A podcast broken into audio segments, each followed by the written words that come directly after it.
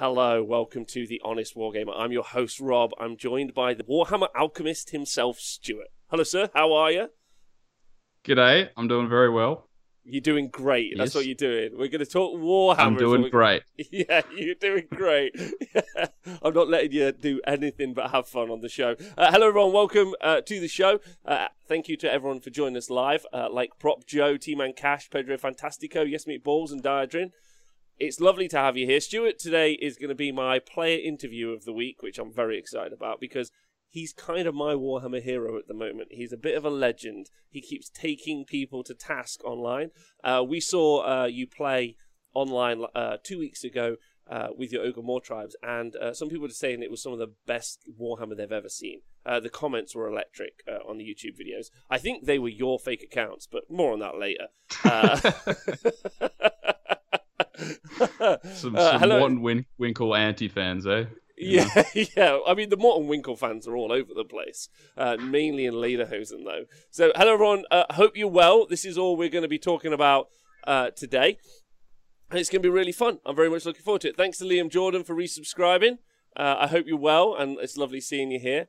Uh, yeah, and it's it's really really nice. Thanks to everyone on the podcast, of course. So, Stuart, uh, where are you based at the minute? Let's t- let's find out about you. Where are you based? How you doing? What's going on? So I'm originally from Melbourne, uh, part of the Model Citizens Club, but recently moved to Japan. Um, riders events started opening up, so that's kind of the main reason I've gotten so deep into TTS is that I moved from no COVID to COVID, and so I've kind of had both experiences of, you know, playing playing the TTS grind and then doing real life events. Yeah, of Um, course. L- Would you? yeah, I, I, think, uh, I, I think a quick jump off uh, as a question. Like, do you think there's a significant difference between the two? Like, because you've been doing a lot of TTS, right? Well, I definitely, when I played some real life games after grinding so many TTS games, I, I did feel a big difference. Um, I mean, I don't know if anyone else has had this experience, but I just got 12 inches out and, you know, measuring an aura, and it's like, this is this is fucking huge, you know? Like, sitting there with the fire belly, it's like, he covers the whole table. Whereas on TTS, because you've always got that, you know, super zoomed out bird's eye view, it looks pretty small in comparison to, to everything else. Mm. Um, that's- so that's yeah, your whole your whole sense of distances get thrown out basically when you're playing TTS. So it takes ages to readjust. Yeah. That's going to be very interesting. I wonder. Uh, I, I've been thinking about this a lot. How people are going to readjust when they go back to real life events. Uh, people are going to be rusty. We're we going to have some weird event results for the like next year as people kind of like get their eye back in, or, or will people who've been secretly practicing in their garage uh, like start dominating events? You got any thoughts on that? I definitely think people have been sitting there with five heroes with the aura generator on, just you know, not not having to measure all of that in real life. They're going to struggle, uh, particularly if the rounds get shorter or anything like that. You know, everyone's playing three or three and a half hour rounds right now, but I don't think that's really that feasible over a weekend, especially a six six game weekend, right? You Yeah, know, of course, of course. It's a long weekend. Yeah. I mean, unless we all Yeah. start seven uh, start at seven a.m., which obviously there's a huge push in the community for, by no one, by no one. by You know, gamers, man, they Huh? they love getting up at 7 a.m. Gamers love getting up at 7 a.m. Man, it's their, it's their favorite thing. It's their favorite thing to do. Uh, Scott B says, I need a TTS aura set it in real life. Hello, Gitley. Hello. Um, there's some good questions. This is Iron Gutsman, the Iron Gutsman, uh, the, the man himself. Uh, I think uh, you've been dubbed by Owen as the Warhammer Alchemist, or at least that's what it says on the show. The Able Warhammer mix- Alchemist. Yeah, able to mix Okay. things. We've got a few things. Uh, uh, there's the Warhammer Freedom Fighter, which is Adam Mumford. I apparently am the Warhammer Terrorist, which is strong, strong wordage from other people on that one. I did not think that was fair, but you got to go with what you get given, I guess. Uh, uh, so, can I ask some questions about what, how, and when you started Warhammer? Yeah, so much like many things in my life, I sort of saw it happening. Other people were doing it, and uh, I always wanted to do it, but I didn't really, you know, get given it by my parents. My my thing when I was young was was Bionicles and Imaginext. I was into that for a long time, so pretty similar thing. Uh, but then I got into Warhammer 40k first and played up until about fifth edition, and then I always wanted a Tomb King army because you know skeletons and Egypt and all that. And Um, also because so I of bought the some Tomb Kings. Also because of the movie uh, The Mummy with Brendan Fraser, I assume. Oh, absolutely right. Banger, Unbelievable. you know. Yeah. Yeah. So I wanted that. So I bought some Tomb Kings, and then uh, later I bought some Ogres, and I was playing Warhammer Fantasy, and I would play with my brother a couple times a week, and uh, he would just blow up my army with uh, Purple Sun every every game, which is fun. Welcome Anyone ever played life. old fantasy, you know? That was my that was my experience. At, at initiative text, you know? Yeah, ogres was ogres was my first army, and uh, yeah, I just got purple sun all the time, and I was like, cool. I guess this is life now. Uh, yeah, so, same boat. So carry on. Sorry. Yeah, yeah. So uh, and then I I quit 40k when uh, sixth edition came out, right? Mhm. Um, because hitting flyers on sixes just drove me up the wall. If anyone remembered that, and uh, yep. And uh, so then I, I sort of quit for a bit, and there was an intermission period, and then. Uh, once I started earning some money, like you know, having a part-time job in uni, I got into Age of Sigmar, Um, mostly playing my old models to begin with on square bases. Yeah. That's what most people did. That's super okay. Uh, yeah. So Yeah. when would that would that be? Was that during? Was that still points were out, or was it in the the uh, the the wild days? It was it was towards the end of the wild days. So the yeah. The light at the you- end of the tunnel was there, definitely, when Okay. I came in. Yeah. We're bringing out points, and everyone was like, "Wow, okay, good decision, guys." Yeah, that makes that works. Yeah. All right. Yeah. Um, and did you jump in like head first? Would you say because you were in Australia at the time, right? yeah, I I sort of played with my brother again and uh I mean back in the day it- it's kind of gone now, but I mean most people, especially in casual games, just play Grand Alliance stuff. Like you just you just get your hodgepodge of models from fantasy and just try and make something work. Yeah. And uh, you know, there were lots of janky builds going around, but that's basically what I did. And I was playing with like, you know, bit of plague drones and some beastmen and that. That was my main that was my main army, which was awful, but you, you play with what you got, you know. You, you play with Um, you- yeah. and then uh, yeah, and then when it came AOS two, I sort of started getting more into the scene, and I picked up uh, Legions of Nagash, and uh, then uh, just you know told told it along a little bit. Then went to Japan, so took a break for a while, and then came back, and then uh, I sold my Ogre's army, which was a terrible idea because then the Battle Tome came out like four months later, and then I bought basically the same one again. So Okay. I Don't think do some that. People have been, I think some people have been through that journey. That works. That works. Uh, I mean, it's quite uh, a relatively cheap army to collect with the start collecting boxes, right? absolutely, Yeah. absolutely. Yeah. I mean, that's a huge advantage there. Uh, so, would you say like uh, your favorite army of all armies is ogres?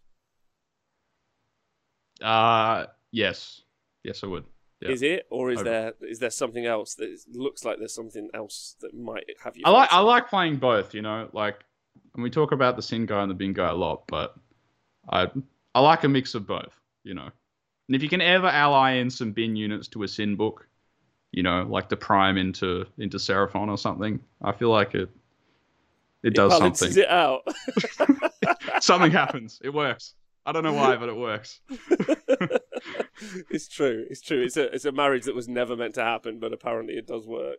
Uh, okay. No, So what is it about ogres that you particularly liked? Like, talk to me. There's going to be some big ogre fans out there. What is it that attracts you to the swole, husky men? So okay, initial premise is I like the bin guys books better. Just just generally speaking, like Okay. I think there's uh, more in the way of uh, interesting allegiance abilities, not just you know your whole army can't retreat or your my whole army can retreat and charge that kind of thing. There's Yep. some more qualifications and um, you know sometimes he gets too specific, but uh, generally gives you like a nice little toolbox. Uh, so with the ogres, I I really liked the uh, objective capping rules and the mortals on the charge. Uh, I felt that made them like a pretty clean army to play with, and uh, there's a lot of units in Ogre War Tribes, and uh, not a lot of them get um, love from people, but uh, I think there's a lot of depth in the book, and I've always thought that since it came out. Yeah. Well, so to get to, to be crystal clear for everyone at home, Bobbin, thank you very much for resubscribing. By the way, uh, you came to my attention. Uh, not that you weren't in my attention before, but you weren't. So uh, by playing Iron. Guts, uh, by playing Iron Guts uh, and doing very very well with Iron Guts. Uh, honestly, the first time I read, like, uh, how you look is very much not how I feel your armies. You, like, I feel like you you play like a a fifty year old grizzled old sea captain is how I picture your playstyle, uh, which isn't obviously how you look. You look like a, a young hip fella uh, from uh, the, the, the cool side of the streets. Uh, the um, uh, yeah, you, you were running a load of Iron Gutsmen, and then obviously we saw recently, uh, and doing very well with them, I'd like to point out, like uh, bricks of Iron Guts in units, and this was on TTS, uh, and then also uh, playing with your Yetis, uh, we saw recently, and doing really, really well, and just being just like, just shy of being able to go 6 and 0 at that top 8 which was uh, amazing. And there were some really great games. You play phenomenal Warhammer. Like, it's really, really fun to see. I was talking to someone about this yesterday who doesn't know much about Warhammer. I was like, some people just play Warhammer well. And actually, it's quite rare for me to watch people play Warhammer well. I know that sounds dumb considering I've watched a lot of Warhammer, but let me tell you, ladies and gentlemen, not a lot of you are at that level. Like, so it's interesting watching you play. So, how and why did you decide that ogres and getting the best out of ogres was your path? Is it just Australian belligerence? Because that's a pretty common theme uh, with the Australian meta. There's there's definitely something going on there with Australians and bringing a unit they like and just making it work. Like you know Sam Morgan's obsession with with Hexwraiths. He's making it work somehow because on paper the unit doesn't look very good, does it? But at all, he's he's making it work. Um, yes. And so I think that's definitely part of it. Um, but to be honest, man, like I just started just putting random shit together and expecting it not to work, and then it did, and then I just kept doing that.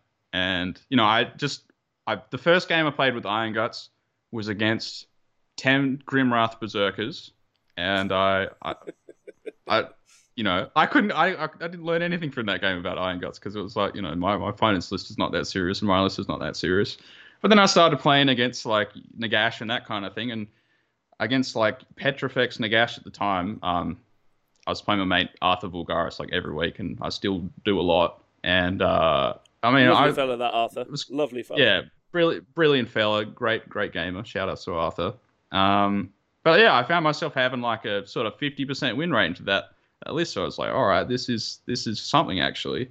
Uh, and then I think it all changed when I started running it in Winterbite after the new General's Handbook came out.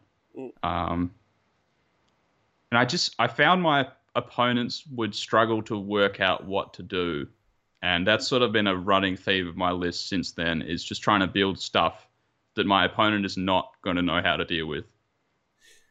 So do you, do you mean by that like uh, you create problem units, or uh, they lack knowledge on how the thing is going to play? So, I mean, obviously with Yetis, um, more so than Iron Guts, there's there's a lack of knowledge about the actual unit itself. Mm-hmm. Um, but also, you know, if you, you know, and cities players benefit from this a lot as well. If you just have a book with a lot of units and you just chuck them on the table in some weird combination, uh, there's there's an element of, of surprise in there. Like your opponent doesn't know what what you're onto um, if the synergies aren't really obvious. Like, you know, a lot of the, the newer books, like Daughters of Khaine have some pretty obvious synergies in there, right? Morathi makes the Bloodstalkers shoot twice. Mm-hmm. But, like, Firebelly and Iron Guts doesn't seem like an obvious synergy, right? I mean, he has that, that spell to roll an 8 to give a negative 1 to hit aura. Um, but it's not obvious why Iron Guts benefit from that. It's not like giving them an extra Rend, for example, would be brilliant. But there's nothing like that in the book. There's all sorts of like hidden combinations and synergies and anti synergies as well. Yeah. Okay. So and also, I guess a lot of people uh, spec or don't spec for particular like playstyles. Like I think one of the things obviously that's really relevant at the minute is the Archaon Tank and Spank uh, from Tzeentch, um, and being able to like uh, you know, kind of ignore it. Like the Winterbite list, I thought was really common because at that point, um, me and Owen were obviously talking a lot about shooting and Winterbite makes you minus one hit wholly within your territory, right? Um, for all yeah. of your units uh, from shooting. Um, I don't think it's for melee as well. Is it just shooting? It's just shooting, yeah. Yeah, yeah, yeah. yeah. So like that's that that's really interesting. Like, cool, that's a great start. And then uh, another minus one hit from the fire belly. Okay, lookout sirs, an additional minus one to hit. That's really fun. So you can kind of see where you're going with it as a play style, and then you throw iron guts in there.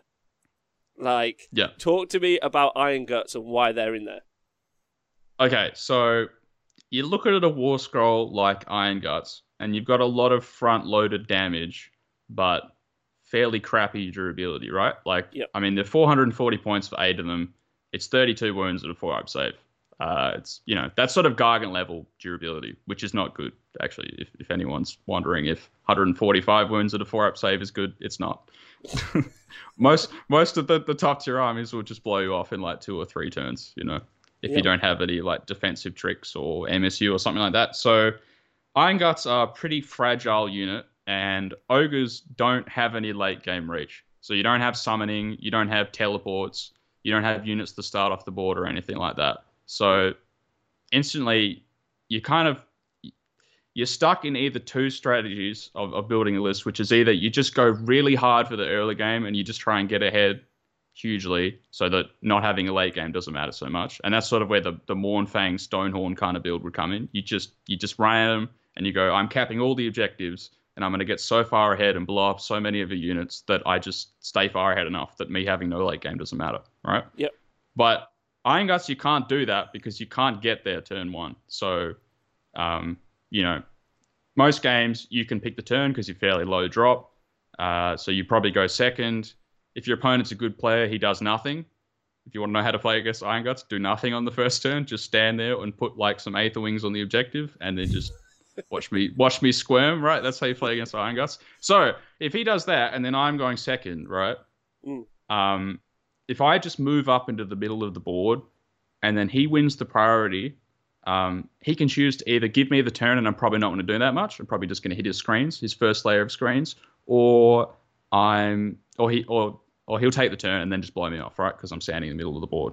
Right. So, what the Winterbite build, and this this applies for the Yetis as well, allows me to do is basically play to flip the turn because of the scenario, uh, because of the the territory negative one to hit. So, if I've got all my units sitting in my territory, and then maybe I get the Fire Belly spell off, I can actually give away the double turn. Um, and so what that means is even if my opponent comes at me and, and shoots me, I'm still got that negative two to hit buff up. So Yep. there's less of the danger of just kind of getting just stuck with your, your pockets out because you've got that nice defensive capability to not have to take the turn every time, even when it's kind of like you're just going to hit the front screen or something.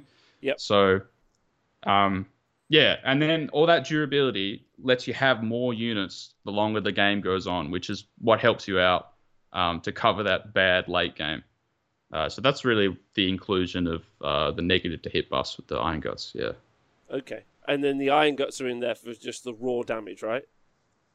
they just do mega damage. They just go any anything, anything, and every time the, f- the the first time someone play against Iron Guts, they always go in and they just try and tag you with something, and then you pile in three and you got a two inch reach, and you just slap them. You just kill whatever they throw at you.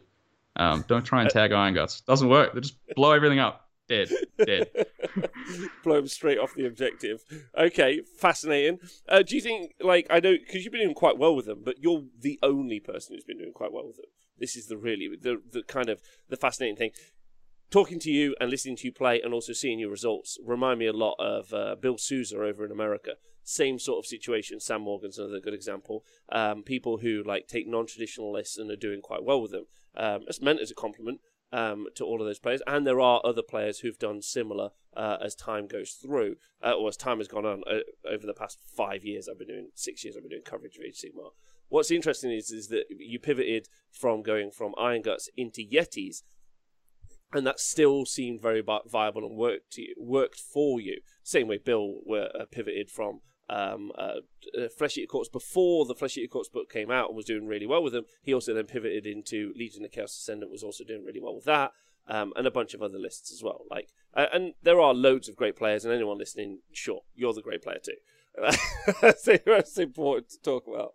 Um, uh, and then, uh, yeah, call me Fally. I could talk about that all day, but I won't.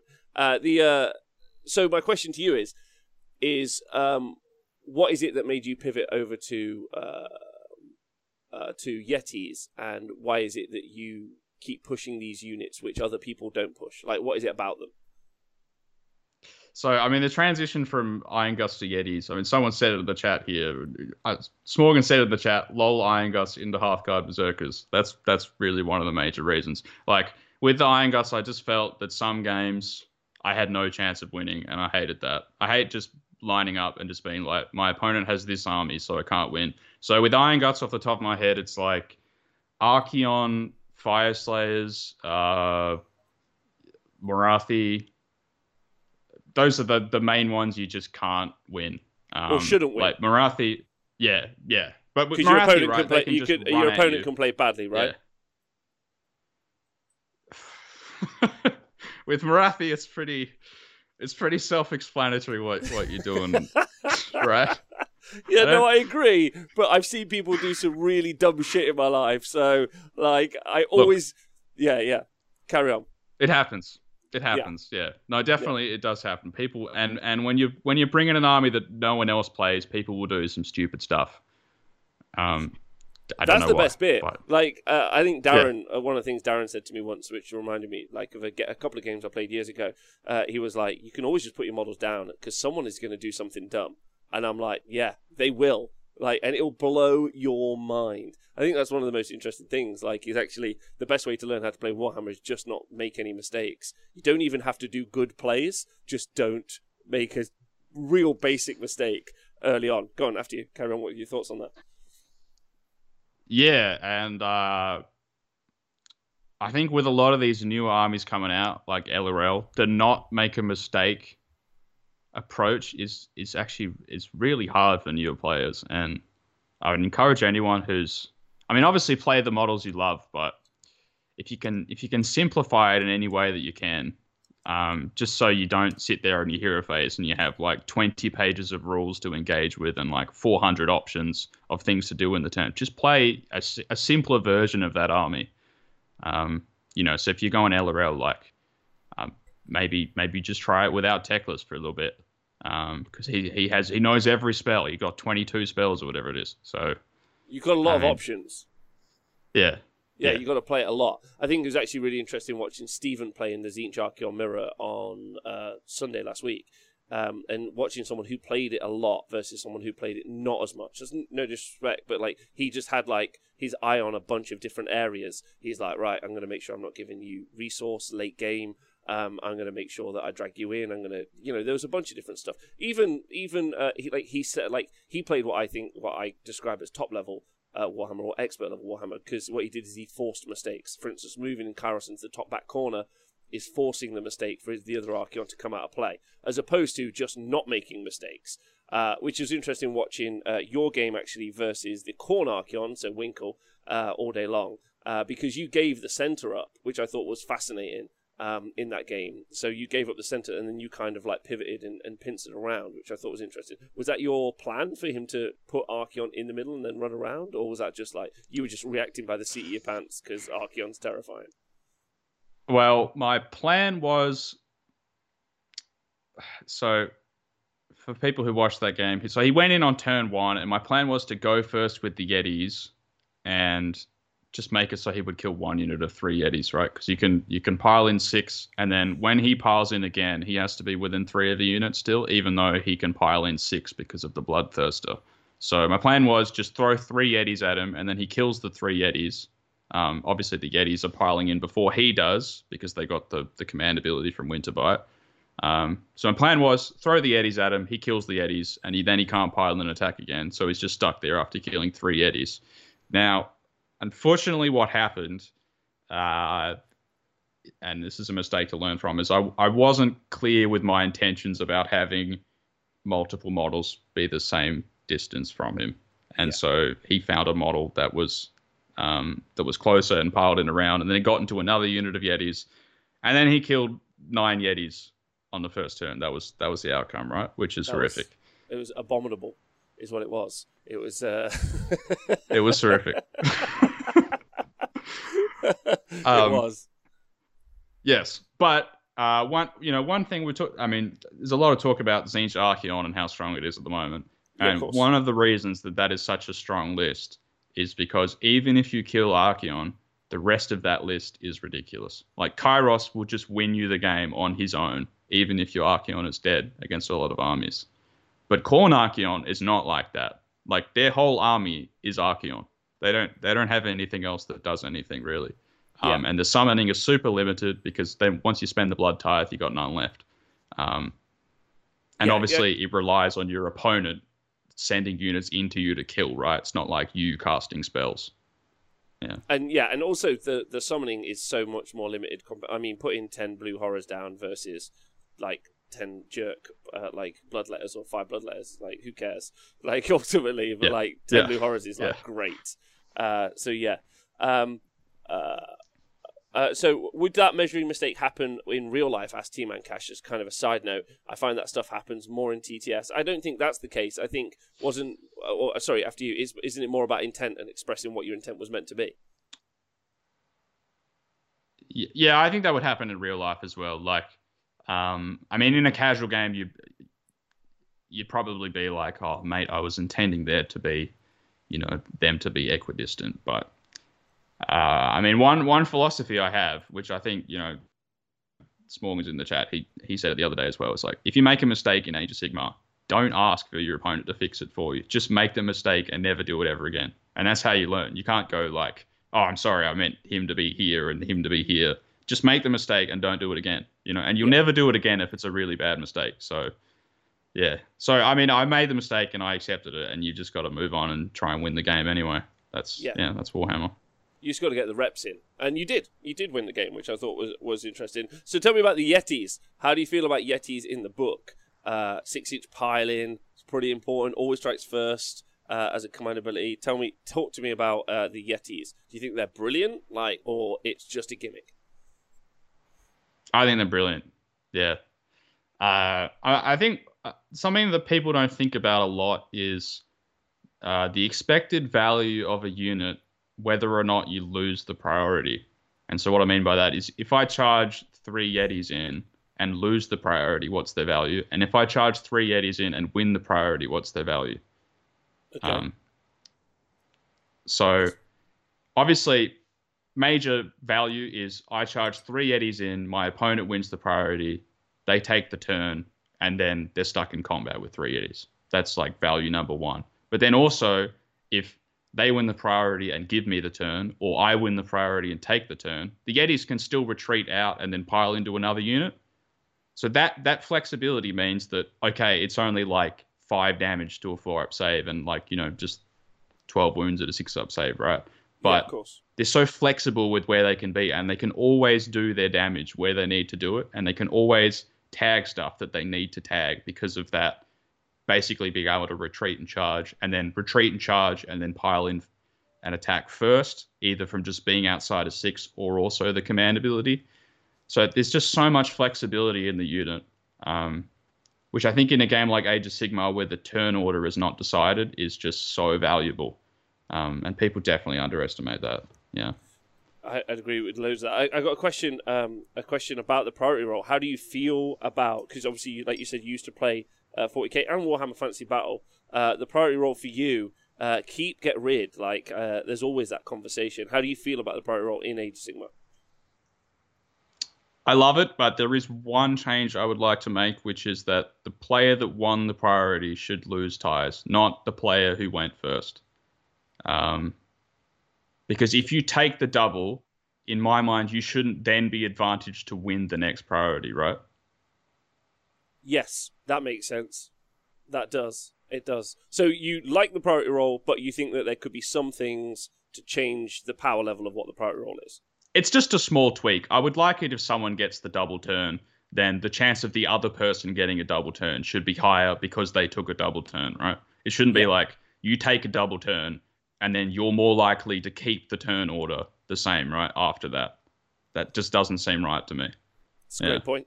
It's a really, really good point. I think one of the other interesting questions, actually, um, uh, uh, Smorgan uh, uh, talked to me about it yesterday.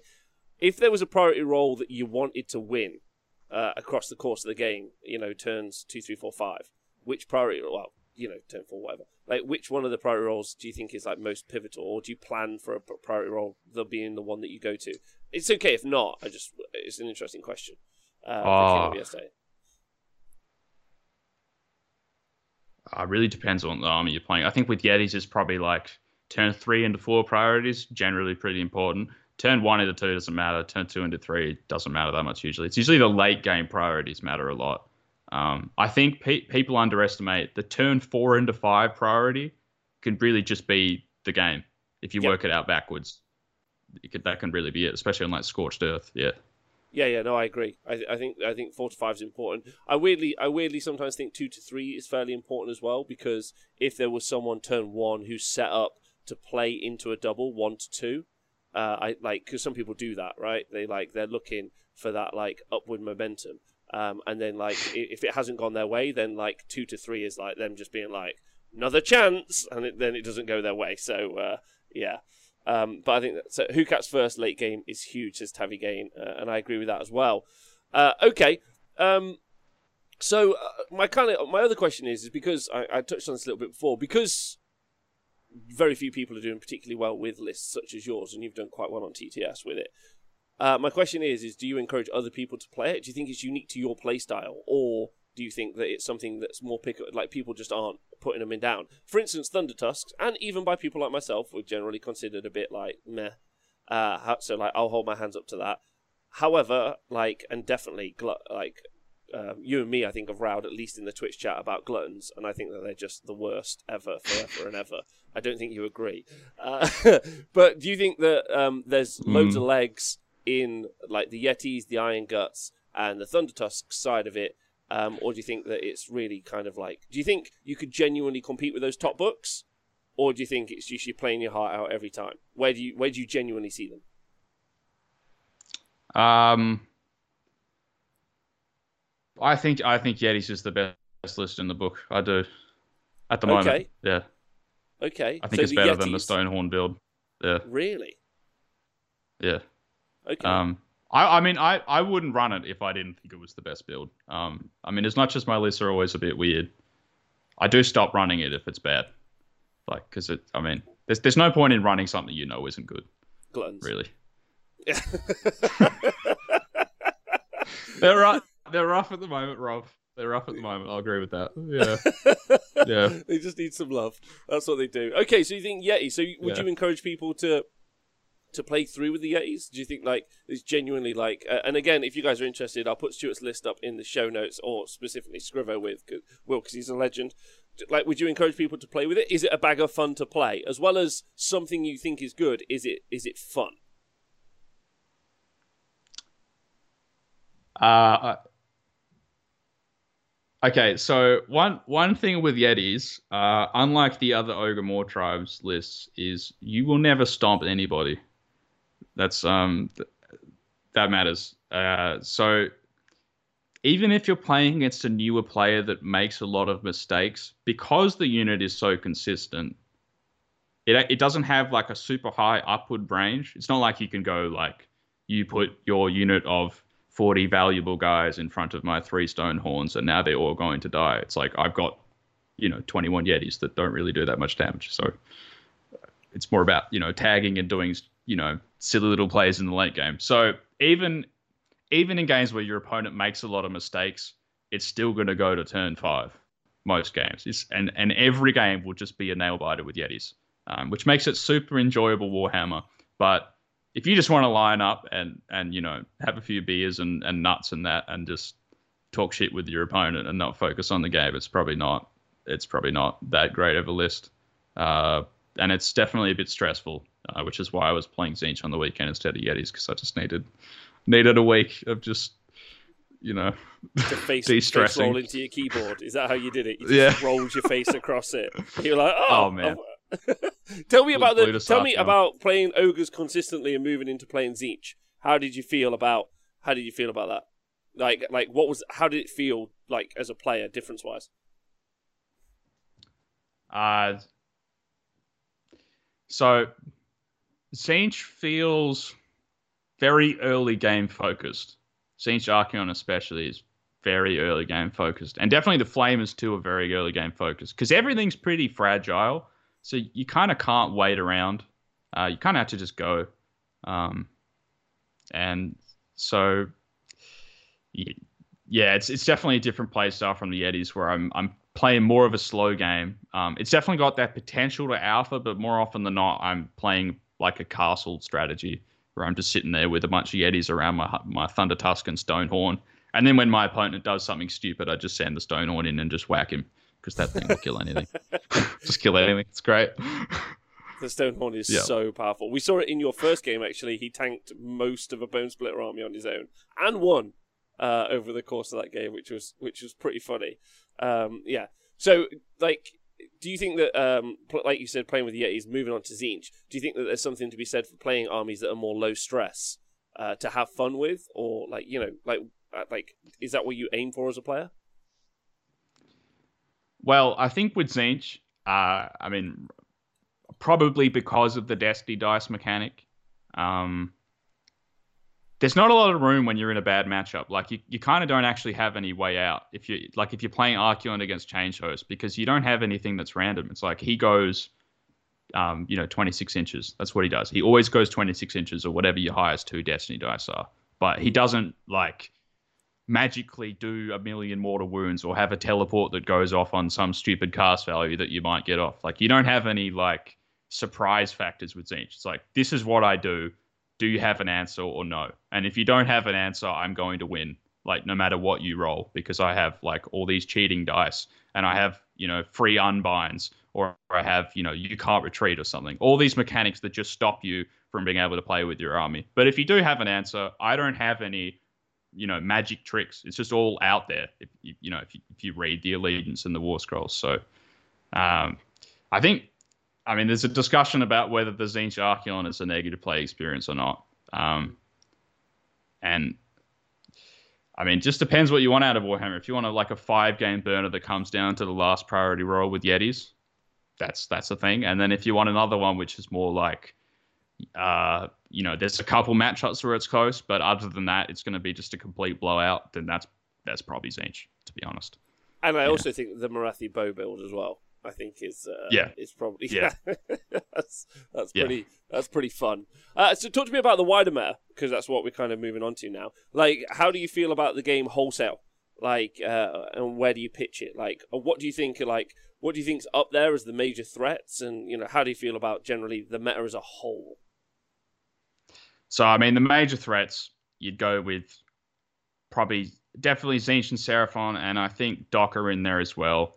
Um, and I think KO is is kind of in there. They're, they're sort of a weird one because it, it it's just down to the priority roll, isn't it? If you're playing that Warp Lightning Vortex list, you you just... go second and just come on, come on, double turn. Here we go. And if you get it, you just beat everybody. It's great. But if you don't, brilliant design. Yeah, yeah. I uh, I wonder uh, I wonder about uh, how you feel about Idoneth Deepkin. We kind of discussed this actually on the show yesterday with uh, Sam. Obviously, since Morathi, they've had an update, and turtles are more viable. Sharks obviously more viable. Um, you know, uh, Eidolon's even more viable. But we've seen them do okay with most of those builds. Not not dominating, doing well, but not dominating the top tables. Like, but being in the top tables. Uh, I wonder if like their upgrades and the internal parity is much broader, which is great. Uh, but really, you just still got to take those 27 offensive eels. I don't know if you've got any thoughts on that. I think uh, so. I did. I did watch the the broadcast yesterday. I think I think what Sam was saying was spot on, which is like the the defensive eels and the turtle are really great against armies that don't have any mortal wounds. Right, they're absolutely brilliant. But all the top armies just just fart out mortal wounds like it's nothing. You know, like just Demon Rift just comes on, just kills all your defensive eels in one hit. Like so they don't they don't do anything against like Tzeentch and Seraphon really. You'd, right. you'd rather just have the offensive eels because um, they're not even that different in points. It's thirty points. So um, yeah. Yeah, yeah, uh, and they and they do a lot. Uh, they do a lot more damage, and like you said, there's no defense. Also, that demon rift, Woo! that's a thing. That's uh. Yeah, that's yeah, a... but I, I, I, yeah, um, I think with IDK, I think the other thing is that they don't handle negative to hit buffs very well. They, they mm-hmm. kind of don't have a way around that. Um, so if I'm playing like Glutos Archaon, where just my whole army is negative two to hit, uh, I mean, even on the turn three, they're still not going to kill that much if they're, They're hitting not. on fives with all this stuff. Yeah, you know. So And again, a lot of the the major armies have got very competent ways of producing some minuses to hit uh, out there. You know, like be it Tzeentch because of the aura, be it Kroak because he's got well Seraphon because they've got Geminids, bound Geminids, bound endless spells, the best uh, thing in Yeah. the game. yeah. But interestingly, aside from bound Geminids, Seraphon don't actually have that many debuffs, which is an interesting thing about the army. But that's not really the way they play. They kind of play like killing your stuff and capping objectives. They're not really like debuffing you and controlling you. It's not a very controlling army. It's like you No, know, do some not. mortal wounds here, pick off these units, and then just plant my three units of ten skinks around. Yeah, it's probably it's probably Yeah. it's probably one of the most raw damage output armies that exists. And it but it's and it, but it's also laser focused. It's like look here i go. I'm going to do comet's call. I'm going to drop these. Turn two. You might start losing these characters. You're like that's... so that pushes the tempo up. And they're really keen on that because they want you to hit their castle because then they're like we're going to put all of this into that and it's going to die whatever the situation is. I think i mean even the camo skinks um uh super sneaky and, and really really positive so overall you think that there's there's three books maybe four books in the kind of top bracket do you think everyone else can compete with them or they're playing in their own game Um, I think if you try and play the same game as the S tier armies, you won't beat them. So what I mean is like if you're a magic army that's not as magic dominant as they are, then it's not going to happen Mm. because you're just trying to do the same thing. But they have like you know, I mean, it's for example, if you're playing uh, Cities of Sigmar into, uh, I mean, Lumineth Realm Lords are probably getting to that S tier after the the new um, the new book, but you know, trying to get bridge off when Teclis has an auto unbind every every phase is not going to work, isn't isn't? Even if it's on plus seven of whatever they get in Hallowhearts, it's not happening. So Yeah, I actually think there's a really Yeah. interesting conversation about LRL where I, I just more, the more I see them play, the more I'm just think lose Teclis. I think if you think of them as a fragile output army and don't try and stack the defensive buffs for 660 plus uh, uh, the um, uh, oh sorry the portal, and you think of them as an output Mm. army who you buff and then you send off and you control the board space and then get those charges in. I think it, it upticks the army like an entire game, in my opinion um like because i think like you're so tailored in to playing defensively that like i'd like to see some people play pu- very very aggro lrl list without Teclis and i think so i think but i you know with twin stones just doing the heavy lifting for the casting magic and not really trying to stop the magic because uh like they can't even like guarantee playing to Kroak particularly well. Kroak, like we saw that Kroak shuts down Teclis quite nicely because he's like, "I'm going to stop you at the back of the board, so you've got to start choosing some Yeah. casting values." Um, so I think that's kind of thing. So you think there's a there's significant gap, um, even with you playing with the ogres. You think there's a significant gap between the kind of middle and the top. I think there's just an element where you got to give up on trying to do what your book is supposed to do, because I mean, if if it's power creep and you're like in you know, feck era, right? Mm. You, gotta you gotta come up with a different strategy because all the books that come after you are going to do the same thing that, but better, right? If if it's just power creeping like that, so you got to look for other things in your book, like we've seen with Feck with the Smash Bat, right? That's like a little thing that someone, you know, I think Hippie Chef found and just, you know, just yeah, just some just random jack that no one knew about for some reason for like two years. Um, I think it's 'cause popped the- up the because people are looking for new solutions. Yeah, the obvious jank is just so obvious when you do play with it. You're like, okay, let's like that. It, it, it really it really stands out. I think is interesting. Well, so um, just to cycle back to the ogre book then, and talking about it in like relation to the rest of the meta. How do you think uh, the ogre more, Mawtribes like? Uh, what units inside the book? Obviously, yetis. You think great. Thunder tusks. I'm assuming you think are great as well. Yeah. No? Yeah, good. Yeah. Uh, so what's in there that you don't think's great and needs to go down some points or change around, or like like what would you like to see? Like what would you like to see the army have more of, or what would you like to see it be able to get? Okay, so I mean, I was really hoping for some changes in February. That would have been nice. Um, plus plus one. Uh, because I, I'm pretty sure man eaters. We don't we don't need data for that. I'm pretty sure 180 points for three of them that are not battle iron and don't benefit from any buffs really, I think I think you would know that that's not very good. Um, little did little did we know Slaangor were coming out. Little did we know that they that man eaters could battle Yeah. Slaangor in a battle to the death. oh mate, they're better than Slaangor. Definitely.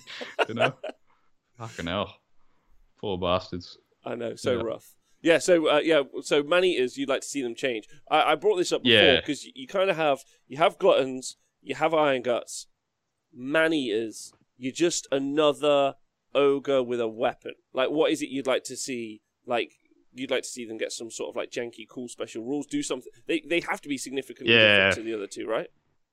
Yeah, I, I saw Hayward talk about this, and he, he was basically saying like they need to work out a role for them really, because if they're just ogres with run and charge, just run Mournfang. Like that's basically what that is, right? Just like a bit bit of extra movement. So maybe they need to have like if they're going to get a new war scroll, which they won't, but you know if they did get a new war scroll, ooh, um, Ooh. like maybe some stay off the board and then creep in. You know, give them give them like a teleport, um, or like a you know a, a deep strike, um, or something like that. Just give them something that makes them distinct from other ogre units. So probably uh, good shooting, uh, teleport mobility, not just like movement mobility, because Mournfang have already got that. Um, and then I think also the rend that they've currently got is a bit unique because there's not really anything else that's got the the Troggoth profile of uh, you know threes threes neg one two damage. Everything's either neg one three or um, no rend, You know two damage. Perfect. Yeah, So- which is which is awful, obviously. weird. Yeah. uh, uh, and then what about uh, what about the gluttons themselves? Uh, do you feel they need to change? This need some points going down. Uh, you you look at it and you go three gluttons for 120 for what they do is really not that bad, is it? Um, and then once you get 12 for 400, it's not that bad if you just look at it on paper. But um, they're just the worst unit in the meta at the moment. It's just that, just no rend. Um, you know, big blob unit. It's just not good. They're not good at all, and they also don't really relate to other units in that category. Like one, like when you're in that hundred point ca- category, you can point at stuff that's significantly better for less points, and stuff that's significantly obviously worse as well. But then, um, and then they're also it's very hard to apply any buffs to them.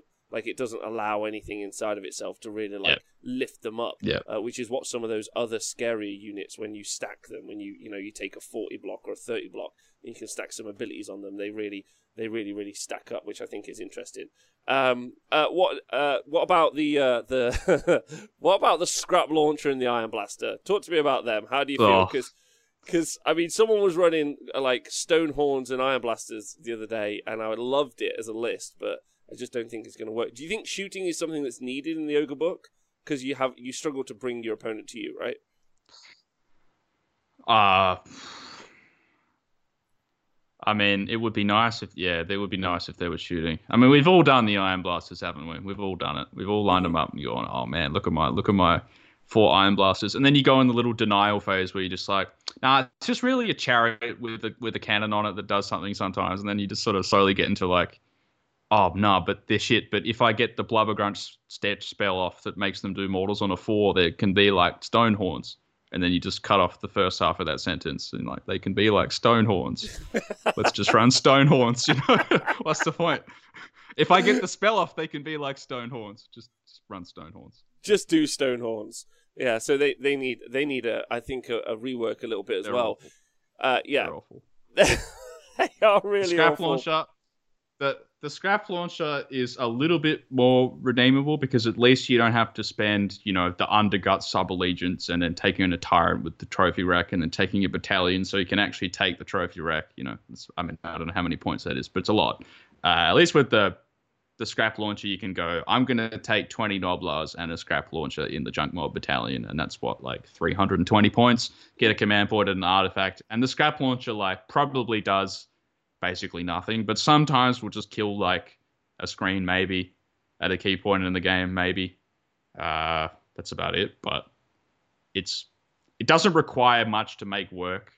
Um, at, at least a decent level, so it's probably better than the Iron Blaster. But they both probably need to be what, like, eighty or ninety points.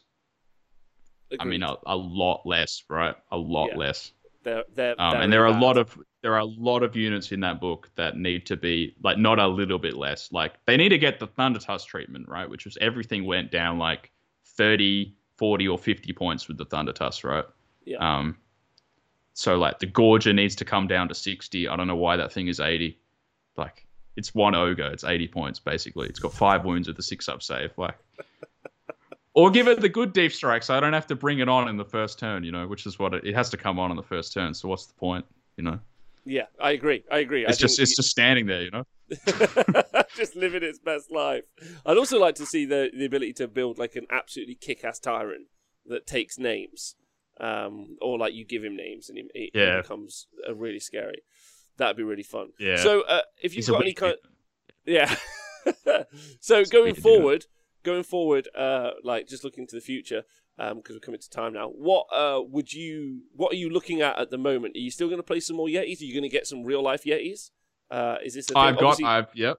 I've got it. Yeah, I got it the other day. So I'm not using Yetis because they're they're awful, but I'm using skin wolves, so that's what we're doing. Um, Good. They look great. Yeah, so I've got 21 of them. So I've got the the rest of the army's already painted. So yeah, it's gonna be it's gonna be happening. The Yetis are happening. Um, Amazing. Uh, what if it but going to see- forward, yeah, on, yeah, um, yeah, yeah. Going forward, just I'll keep playing the Yetis. Um, yeah, I mean, there are still a bunch of li- little tweaks I would, I'm gonna make. Uh, I'm gonna put the Underworlds guy in there, the the Hrothgorn Mantrappers guy in there, uh, Okay. which sounds ridiculous, but uh, again, it's just another thing where your opponent goes, "What the fuck does that do?" And you're like, "It does this," and they're like, "Oh my god, there's a trap on the board. I have to play around that now." And they're like, "Oh, they're just shitting themselves about this stupid D6 mortar wounds thing that also hits me." You know, I don't know why they did that, but no, I but you know, it's just it's just rules bloat and MSU. That's what you want with Yetis. You just want your opponent to be, "What the fuck does that army do?" And then, like, when I give them the turn or something, you, you want them to go, Why did he give me the turn? Does he know something I don't? And you want to just get into their head, and then they make a mistake, and then Big Daddy Stonehorn comes in. That's the game plan, right? So, okay. Yeah. All right. That's a good game plan. It reminds me of like how Darren uh, plays. Also, Nick in the chat. Um, uh, so Nikos, uh, he ran a load of Yetis actually uh, last last Sheffield Slaughter, but he used Dungas from Ramshackle Games, uh, which are like large beastie boys. Uh, I think is the only way to describe. Yeah, Okay. But uh, he he loved it. He loved it, and he said that they were really fun. All right, Stuart. Uh, it's been lovely having you on the show. Thank you so much. Um, have you got any shout outs you want to make today? Anyone you want to like holler at and be like, yeah, these are my boys, or you know, who you want to shout out? I'll I'll shout out the, the TTS crew. So obviously thanks to Owen and and Pask at Missouri for always organising the tournaments. Uh, it's been absolutely brilliant, and Owen and I were talking about that the other day. It's it's been good to get something positive out of out of the shitty situation we, we find ourselves in, and uh, being able to play Warhammer with people all around the world at weird times in the morning when I can't go out because of the uh, the pandemic is, is brilliant. So, so thank you to the TOs and uh, and then everyone who plays with me. Uh, I mean, there was a period where I didn't have a job and I, I, I played basically every day. So, uh, you know, just a handful of names. I've definitely missed some, but you know, Pask, Tubbs, Luke Willoughby, you know, Arthur, obviously. Arthur Arthur got me into TTS, so that's you know that's something. That's a big shout out. Um, Okay. Yeah. Yeah. Boys. Yeah. You've done great. You've done great. It, the, yeah, Gitley's come up with it. The Yeti mind trick uh, is a is a great, yeah, great, great name. Mind But Stuart, it's been lovely having you on the show. I'm going to include, uh, or we will include, the show notes uh, in the show notes, the links for both of Stuart's Iron Guts list and also the Yeti list as well. If you guys want to go and check them out um, and uh, and and reach him, we can also reach you online, right? How do if someone wants to talk to you about ogres or just get really weird into Yetis? How do we reach you? Uh, you can you can reach me on Discord. Just just find me in one of the million TTS servers, or uh, at me on Twitter, uh, which is s mccowan three. Yeah, Okay. and also look up my album on Spotify. There you go. A, yeah, no, shout out to your album. What? Could you, There you go. Tell, tell me about your album, quick. Tell us. I want to hear. um, it's a so I play I play math jazz. That's that's my thing. So it's um yeah, it's math jazz. If if anyone's into that, it's out there. That's how you play Warhammer. you play Warhammer as Math Jazz. It's, uh, it's I'm just gonna put that into that.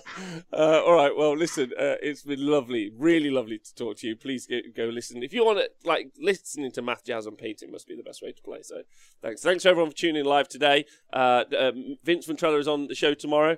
Um, so come and join us for that. Um, the boys tonight. So tonight I'm not li- I'm not uh, uh, doing the show tonight, um, but both Nick and Tom are going to be doing the show. There should be a social media post about that soon. So they're going to be playing Dawn of War, uh, which I know isn't our normal uh, content, uh, but it'll be really fun. Those two are both great people, uh, and like they're really fun. So just tune in for them doing something different. They just wanted to do something fun and interesting while I was away for the for the tonight. So uh, tune in for that. It's gonna be really, really fun. And then Vince will be on tomorrow. Stuart, I can't thank you enough for being on the show. Thanks to everyone on the podcast, everyone on Patreon, and uh, everyone on YouTube. We're gonna go raid someone now. I've already found someone.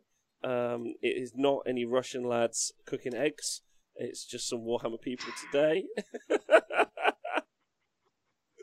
Uh, Brilliant. yeah, but it's gonna be it's gonna be really fun. Uh, thanks, Stuart. We'll talk to you soon. Have a nice day.